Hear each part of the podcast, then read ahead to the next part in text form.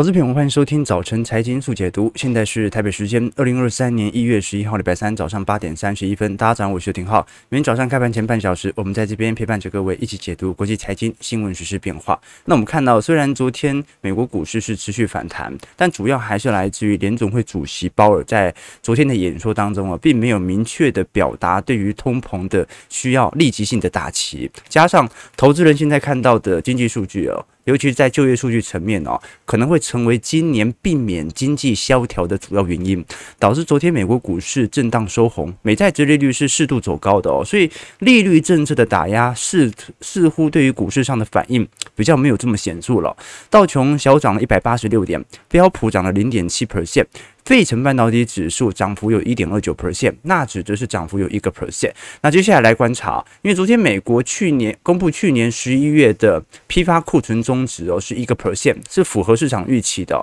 也就是说，经济数据并没有出现显著恶化的迹象在。那加上我们看到，在近期美国股市。散户投资者对于美国权益市场，也就是股票市场的持有的规模，老实说是在不断的上升当中的。好，所以多头头寸如果慢慢的上升，那是否会暗示着美国股市即将在迎来一波比较显著的反弹，当然啦，啊，这也说明，如果散户市场会有比较显著的多单的建仓的话，那可能还是把它视为一个反弹会比较恰当。好，毕竟啊，真正的这一种从底部到回升哦，它通常是属于半信半疑，比较有机会在。我们可以观察到，其实近期的波动度哦，尤其在许多重要权值股，大家都有感觉到波动度放大的迹象，尤其是特斯拉。其实最近我们看到。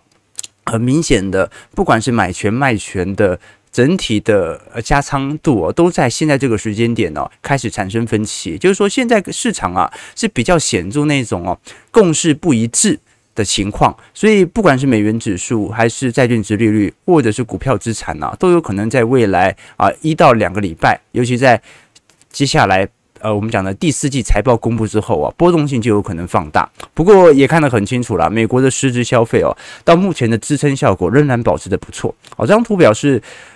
浅蓝色线是美国二零一零年到二零一九年的中长期的上升趋势线啊。正常来讲哦，美国的消费啊，它不是一个长期平稳的迹象在啊，每年都在通膨，那就说明着其实市场上的实质消费啊是缓步在增加，加上科技的创新是能够导致美国的实质消费啊是有稳步的上升趋势的。可是我们看到在二零二一年超越了整条上升趋势线之后啊，很多人觉得现在的消费急动是不是正在均值回归？其实也没有哦，从二二年以来，其实就一直在高位进行震荡，并没有回归。均值的上升趋势线，甚至也没有跌破，哦，这就说明美国当前的消费支撑呢，虽然在很多重要的领域，像是房地产，好像是车贷都已经缩手，但是必须消费类品呢，仍然达到了不错的稳固消费。那么市场预估，很有可能就是过去两年的拜登撒币计划，我们讲的不管是基础建设还是财政支出啊，对于美国的传导效果，到现在都还有人还在花这笔钱。那当然，如果是实质资本支出的部分呢？则是还在一个复苏的轨道上，但不得否认的一件事情就是衰退即将来袭。但是这一次的衰退肯定跟过去零八年、两千年的衰退幅度，或者说衰退的等级不太一样。但是从基期效果来看，衰退是无法避免的。好，那我们也可以观察到，在近期的非农就业数据，其实也达到不错的表现。从二零一一年以来到目前为止，整体非农就业数据仍然远高于二零二零年以前的水平。而且我们是从实质增率来看哦，基期已经推高这么多，非农增率仍然保持得不错。那么实质 GDP 也是啊，到现在为止也没有进入到具体的负增长，所以要等第四季财报完全开完之后，我们才。能够看到第四季是不是又开始进入到负增长，那也意味着接下来经济衰退有没有可能在一季度到二季度提前发生？至少我们看到摩根士丹利也是认为今年衰退的风险算是蛮高的。那就算不衰退。股市有所回档，他都认为很正常哦。主要是从当前的本益比来进行 EPS 推估哦。呃，假设用两百一十块左右进行推估，用个十七倍本益比哦，四千点标普五百指数都算是太贵。好，所以摩根士丹利是把今年标普五百指数定在。大概是三千点的位阶，那等于是摩根士丹利认为当前还有接近两成左右的跌幅要跌哦，啊，但会发生吗？这很难说。刚才我们也提到了，劳动力市场这么强劲啊，但是裁员潮的消息讯息却不断的释出。你像加密货币交易所 Coinbase 哦，昨天又决定要再多裁九百五十人，这些 Coinbase 已经裁很多人了，这股价已经跌到快破产了。加密货币去年由于利率的上升。加上经济衰退的影响，损失大概有一兆美元了。然而现在有更大的冲击哦，在加密货币交易所，因为之前是 FTX 嘛，这个破产。那破产之后呢，现在有更多即将要针对加密货币的监管行为。好，这个其实蛮讽刺的哦。这个加密货币是要去中心化，结果加密货币的投资者要求政府来监管加密货币。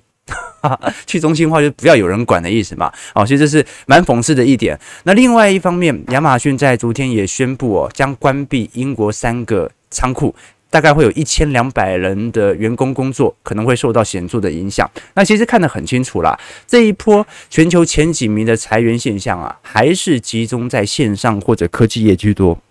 像 Meta 裁了一万一千人，Amazon 裁了一万人，Salesforce 裁了八千人，Amazon 裁了八千人，Booking.com 啊，现在全球就算都在旅游，也裁了四千三百七十五人，思科裁了四千一百人，Uber 裁了三千七百人。啊，你看现在在后疫情时代，连点车叫车啊或者。叫外送的人数都变少了，Twitter 裁了三千七百人，然后裁了一半的员工。那 Better.com 啊，做美国团购的 Groupon 啊，这个裁了两千八百人，做健身器材两千，裁 Peloton 裁两千八百人。那其实各大平台不管 A、B、M、B，其实都看都看得出来呀。你要么就是做线上社交软体的，要么就是做线上消费的，要么就是做呃健身器材跟后疫情时代或者二手车。极度相关的，或者 Airbnb 这类住宿类的，或者加密货币交易所裁员的现象，老实说还没有完全的传导到零售业当中。所以你不管怎么裁，你就会发现那个就业数据就是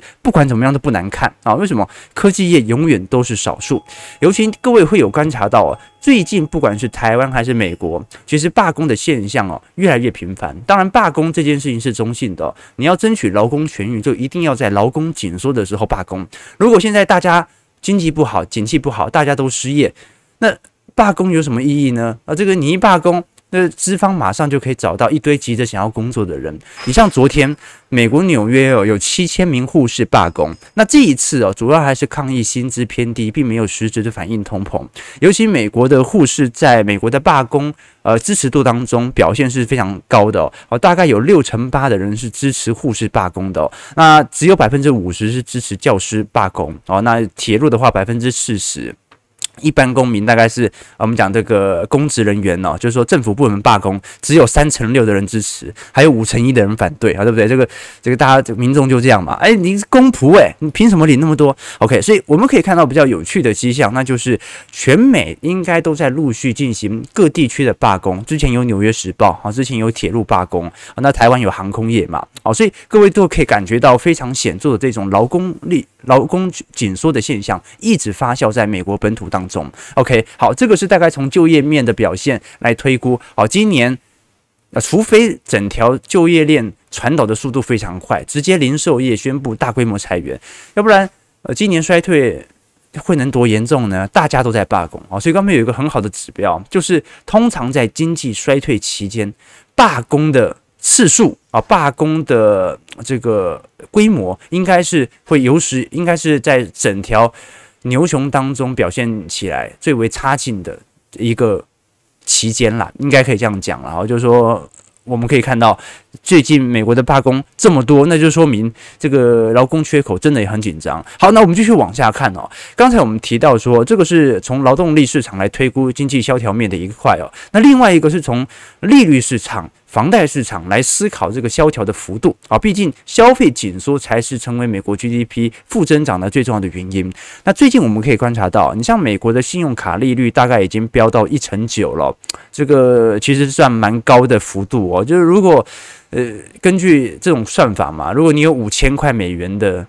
卡费没有缴，那你一年内就必须要支付一千美元的利息。那其实信用卡利率水平本来就偏高了啊，但是大概在呃前一年当中哦，大概在十五趴左右啊，结果现在已经飙到十九个 percent 了，甚至在前几年低利率时代哦，大概都保持在十二趴，所以等于是翻倍哦。那根据美国统计局的调查，美国大概至少有接近一点八亿人拥有至少一张信用卡，那现在哦，有一半的活跃用户还没有完全的缴清信用卡卡款，所以这是一个蛮大的问题。那当然，它不太可能会引起我们讲的系统性风险。第一，信用卡借贷的规模不是特别大；第二，呃，这个是他欠银行的钱，但是呢，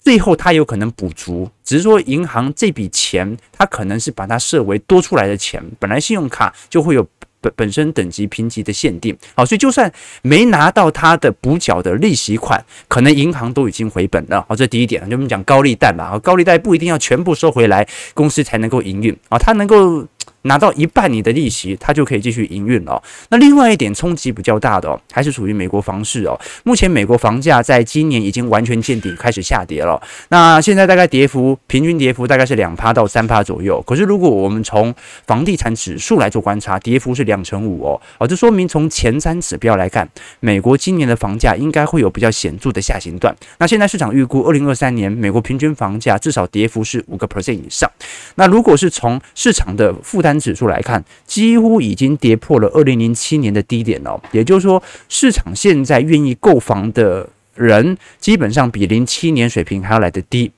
那当然，主要还是利率冲击的影响居多。那事实上，美国因为采取固定利率哦，所以每个人在买房的当下，大概就已经去。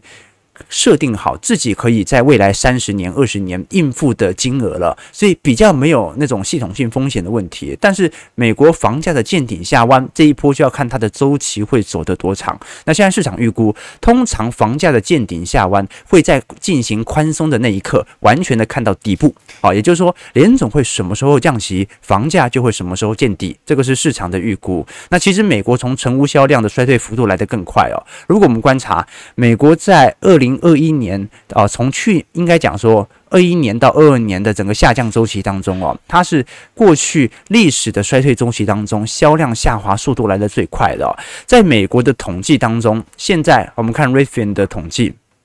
每五个卖家，每五个卖房的投资者哦，他就有两个是愿意向买方进行让步。啊，这 con concession 哦，就是说这些卖家会因为买方的要求的降价而开始进行比较显著的退让啊，大概有四成二哦，这个比例在。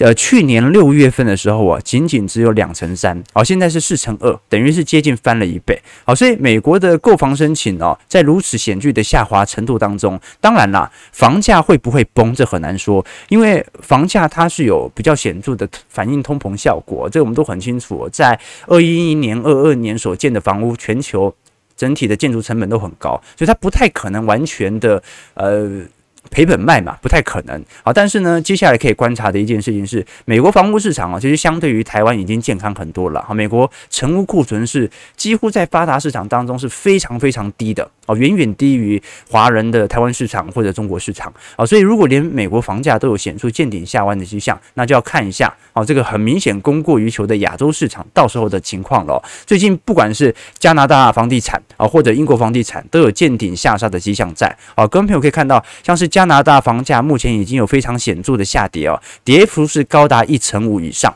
主要还是因为加拿大政府针对外国人投资购房等等权利的限制哦，所以直接造成了我们知道过去有很多华人是移民到加拿大嘛，哦，这些华人购买房屋的比例开始急速缩小之后，对于加拿大房价就产生直接性的冲击。那欧元区也是哦，欧元区虽然房价在高位，但是房价的增率也已经见顶下弯了，所以接下来来。观察全球的房市都有急冻的现象，那我们待会来聊台湾的平均地权条款对于房价的前置效果会不会开始出现？好，我们最后来看一下道琼工业指数上涨一百八十六点零点五六 percent，收在三万三千七百零四点；标普上涨二十七点零点七 percent，在三千九百一十九点；纳指上涨一百零六点一点零一 percent，收在一万零七百四十二点；费半上涨三十四点一点二九 percent，收在两千七百二十一点。诶，看得出来哦，这一波其实。见顶下弯之后啊，感觉尝试着要再拉一波显著的反弹格局，那么结构就跟过去那种明显见顶下杀之后的感觉不太一样了。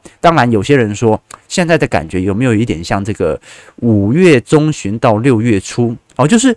五月见顶之后下杀，但是六月又把它拉回到五月当时的高点。让人以为长期的筑底期即将发酵，结果呢？啊，在季线关卡全面失守，开始崩跌。六月到七月的崩跌段，这很难说啊。但可以说明的一件事情是，至少现在散户的动能开始有一点回归的迹象在。那接下来就是第四季财报了哦。光凭我们看到这张图表哦，是。标普五百指数的盈余惊奇指数，观众朋友，什么叫做惊奇指数啊？过去我们跟投资朋友提过，惊奇指数啊，它不是单一绝对值的好坏、好好坏，它不是 PMI，它不是 GDP，它是衡量市场原本的预期跟实质公布出来的预期的差别。如果公布出来的数据比我想象中好太多啊，就算我只给你二十分啊，那你考二十三分。啊，也很差啦，但是你比我预期来得好，所以我的预期，我的股价就必须要有所调整调升。那么我们可以观察到，其实标普五百指数的盈余惊奇指数。在过去几个季度是不断的下修的，所以每一次公布出来的盈余，实质盈余啊，其实都比市场想象中还要来得更加差一点点，所以才会有一个比较显著的下弯。那接下来就要看第四季，基本上第四季不太可能会有太好转的迹象，但是有没有可能尝试着筑底呢？这是有机会的，尤其劳动力数据表现的这么强烈，那其实说明美国的经济并没有到那种萧条的离谱境地啊。那其实从个股层面来看，最近苹果也趁现在。的景气低迷期哦，计划在未来两年内即将要摆脱博通和高通的啊不关键产品的部件供应链，那这可能会对于全球的半导体格局哦产生新一波的冲击哦，因为苹果现在也是博通的最大客户哦。上一季哦，我们看到苹果对于博通的呃晶片的制造贡献大概占了总收入的两成，所以如果苹果现在准备要摆脱哦这些我们讲的。这个 CPU 或者我们讲啊，这个晶片的制设计商，那很有可能全球的设计产业会产生新一轮的格局。不过对于代工产业来看，影响就不是特别大了。好，所以这个是值得大家来稍微留意一下。好，那不管如何啦，反正明后天到时候银行股的财报就会公布了。所以我们第一波先观察美国四大银行巨头摩根大通啊、美银、花旗和富国在本周五即将公布的财报。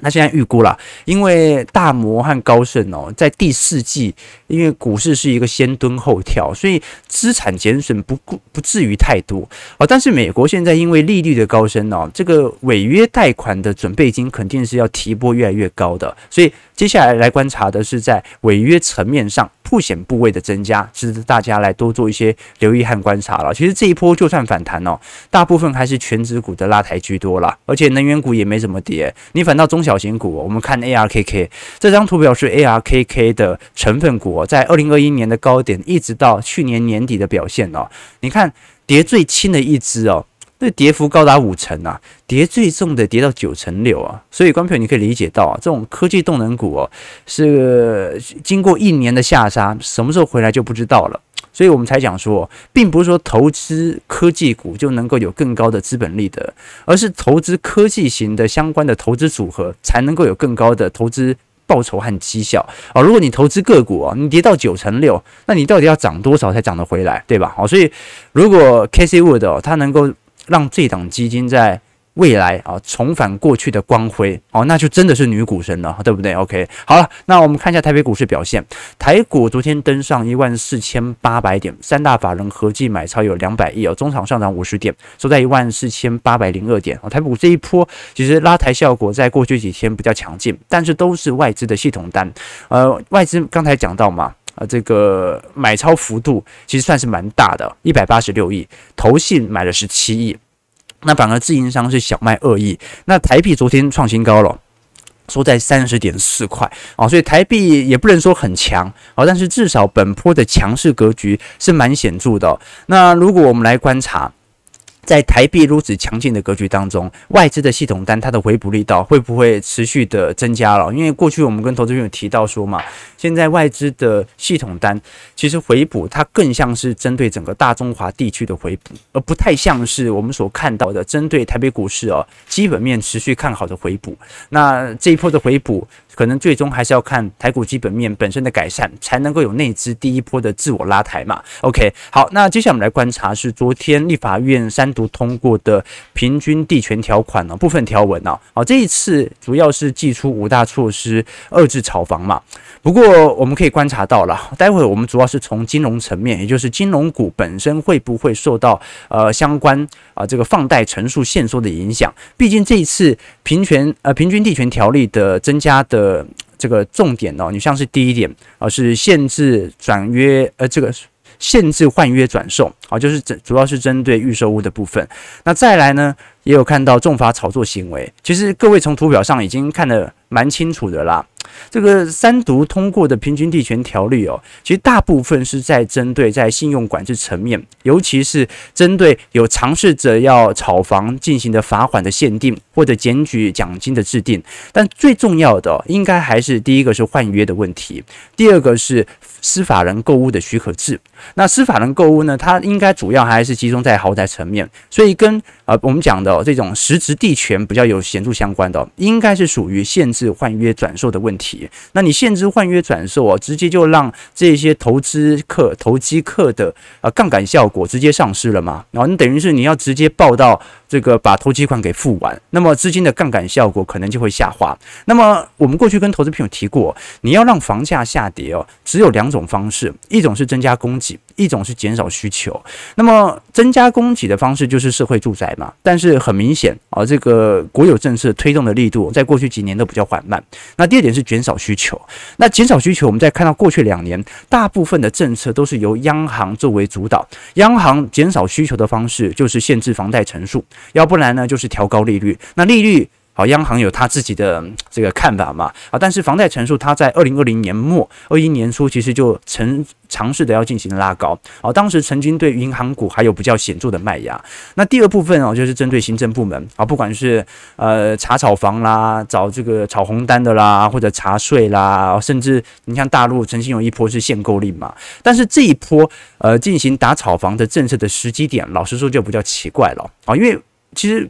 台湾房价已经在去年年底已经有显著见顶的迹象了，所以现在这个时机点进行打炒房，而且台湾现在每年应该每个月的出口订单都在高速下滑当中哦，景气信号灯是蓝灯，所以打炒房的时机点对不对？哦，这是一个问题。那当然了，你硬要看基期的问题，真的是飙很多哦。你看，呃，去年第三季相对于前年年增率哦，台北房价涨了十趴，新北涨了十四趴，桃园十五趴，哦，新竹涨了四成一啊，台中一成九，台南和高雄虽然去年下半年有开始尝试的回档哦，但是涨幅都有两成五和一成七啊。台湾整体房价是涨了一成五，就刚没有可以理解哦，这个通膨率也才三趴左右好，但房价却涨了，好，这平均涨幅有一成五，所以各位可以理解到，更不用讲单一物件了，呃，这个实质的房价涨幅的确是远远超出于通膨啊，只不过现在是经济下行格局啊，那如果这个时候进行打炒房，加上我们刚才有提到说，因为现在投机客、投资客的资金断流现象会特别显著，会不会形成金融股的破险部位被迫进行调升？哦，这是有可能发生的。那我过去跟投资朋友提过说，其实，在整体打炒房的政策当中哦。呃，最终最终还是可能是税率的问题了哦，就是说现在针对预售屋的，不管是检举的制度，还是换约转售的罚则，你像罚个五十万、三百万，真正的问题可能还是在于呃这个课征的，不管是囤房税的税率啊，还是过低的缘故，所以我觉得值得观察的一点啦，就是说这一波房价会因为呃这样的一个平均条例。会有所下滑吗？可能性不高。好，但是金融业会不会由此可能会看到银行股的放贷的规模有比较显著的小呃显著的下压？这个可能性就算是蛮高的哦。好，所以呃到时候我们再来跟投资朋友观察，因为呃接下来就看央行政策的动态了嘛。我是觉得在整个利率水平和税率上的这个改变呢，会比较对于房价有显著的影响。然后至于啊这种平均地权条例，可能短期内它就是让房价停止增长，但会跌吗？会跌的可能性，我认为不太高啊，但是至少有砍价的筹码了，对吧？OK，好，那最后最后我们来观察啊，哎，对我跟我投我跟投资朋友说过啊，哎，对，刚才我们有提到说，这个华人跟这个欧美买卖房子的观念还是不太一样嘛，的确。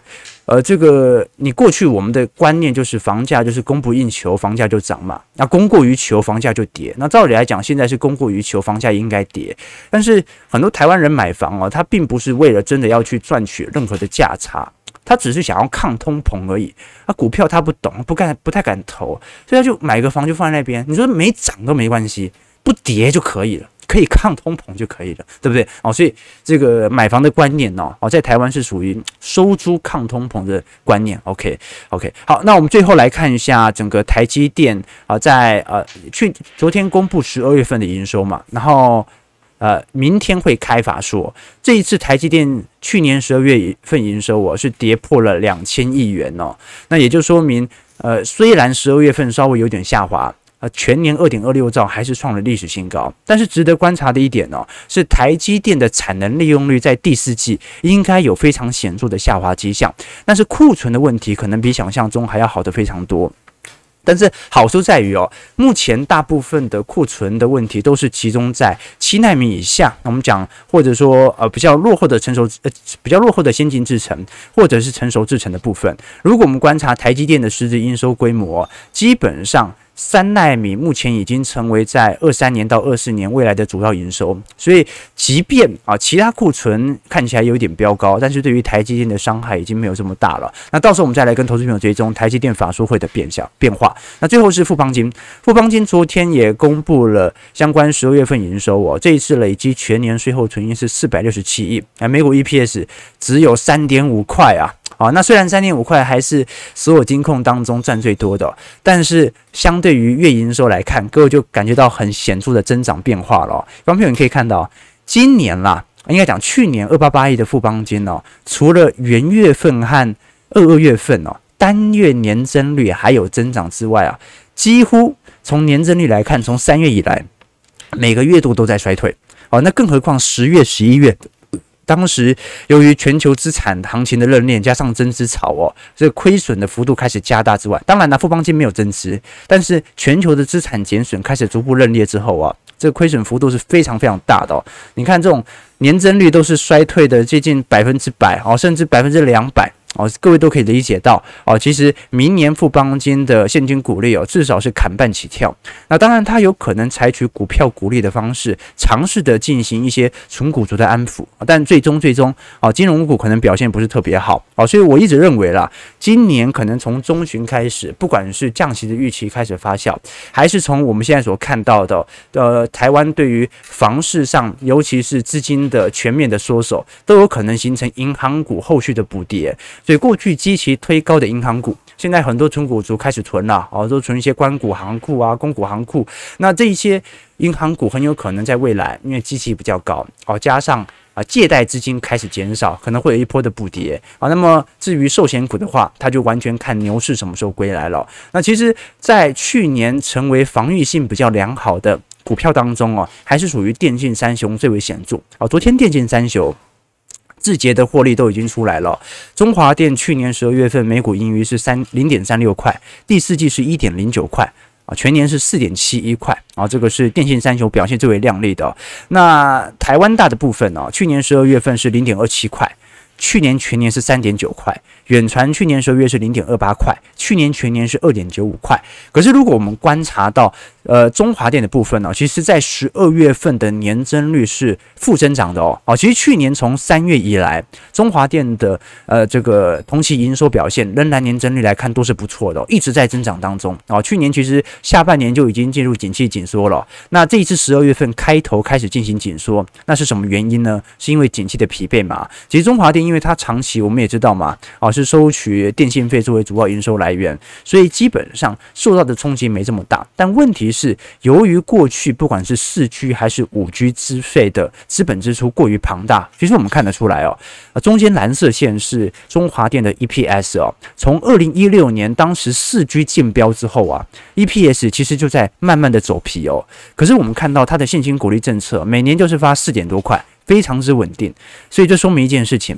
盈利不断在下滑。但是股利却保持一定的程度发放，那就代表着公司的负债或者规模，或者说实质营运的压力其实是越来越大的哦。所以电信股虽然它看起来非常稳定，股价也非常稳定，但我认为可能呃中长期它还是要反映在基本面的走皮，它可能很难有更大力度的拉抬。那台湾大也是哦，方面我看台湾大感觉好像现金股利政策哦。嗯嗯，开始有一点反应，在二零二零年下降哦，然后 EPS 下滑幅度不像中华电这么大，那股价也没有像中华电来的这么强劲，但问题是台湾大。我们观察到上一季的法说的简报当中，在第三季的营收占比当中哦，它的电信费用的营业收入仅仅只占三成九哦，那它有五成八是来自于零售，有四个 percent 是来自于有线电视哦。那我们都很清楚哦，台湾大底下的零售的收入其实就来自于 Momo 购物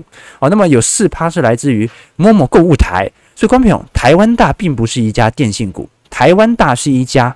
电商股啊，转投资哦，所以观众朋友可以理解到啊，这些各大这些电信股哦，本身盈利本质都有开始采取了一系列的变化，所以大家反而要对于电信股中长期的存股思维要有一个不太一样的角度哦，这基本上你投资台湾大。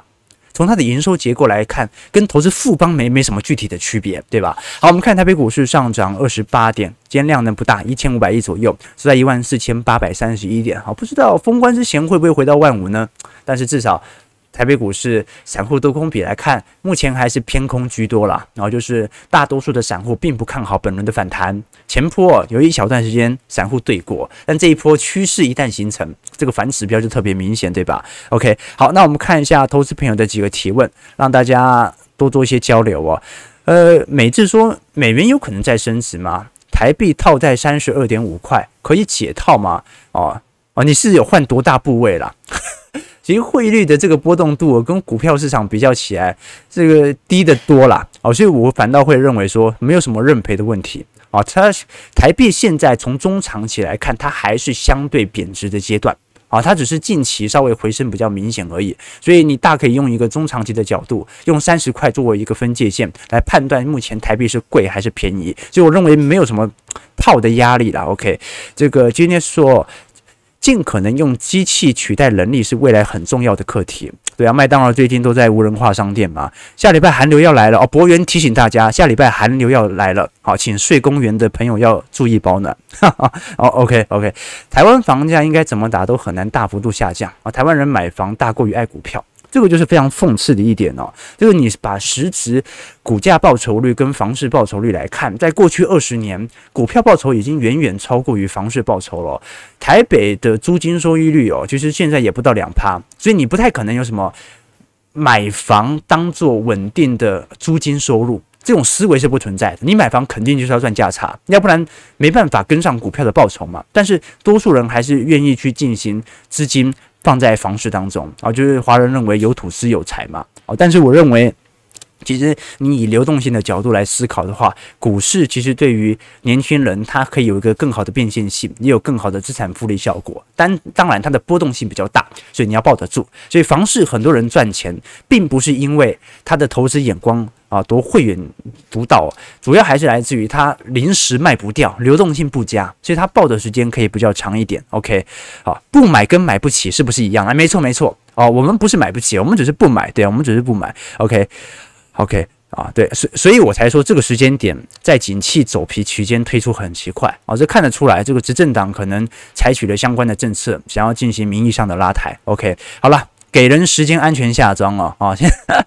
纸箱概念股有哪些？好了，九点零五分，我们就稍微聊一下整个房市的概况哦。啊，稍晚，因为今天时间因故，我们其实主要是在集中在金融股，尤其是银行部门啊，对于房市的冲击会有多大？我们都很清楚，其实台湾的这些公关股行库哦，可能比较大笔部分是集中在我们讲的企业放款，哦，像是台企银、华南金、第一金。可是如果是私人部门，你像是国泰银啊，或者是呃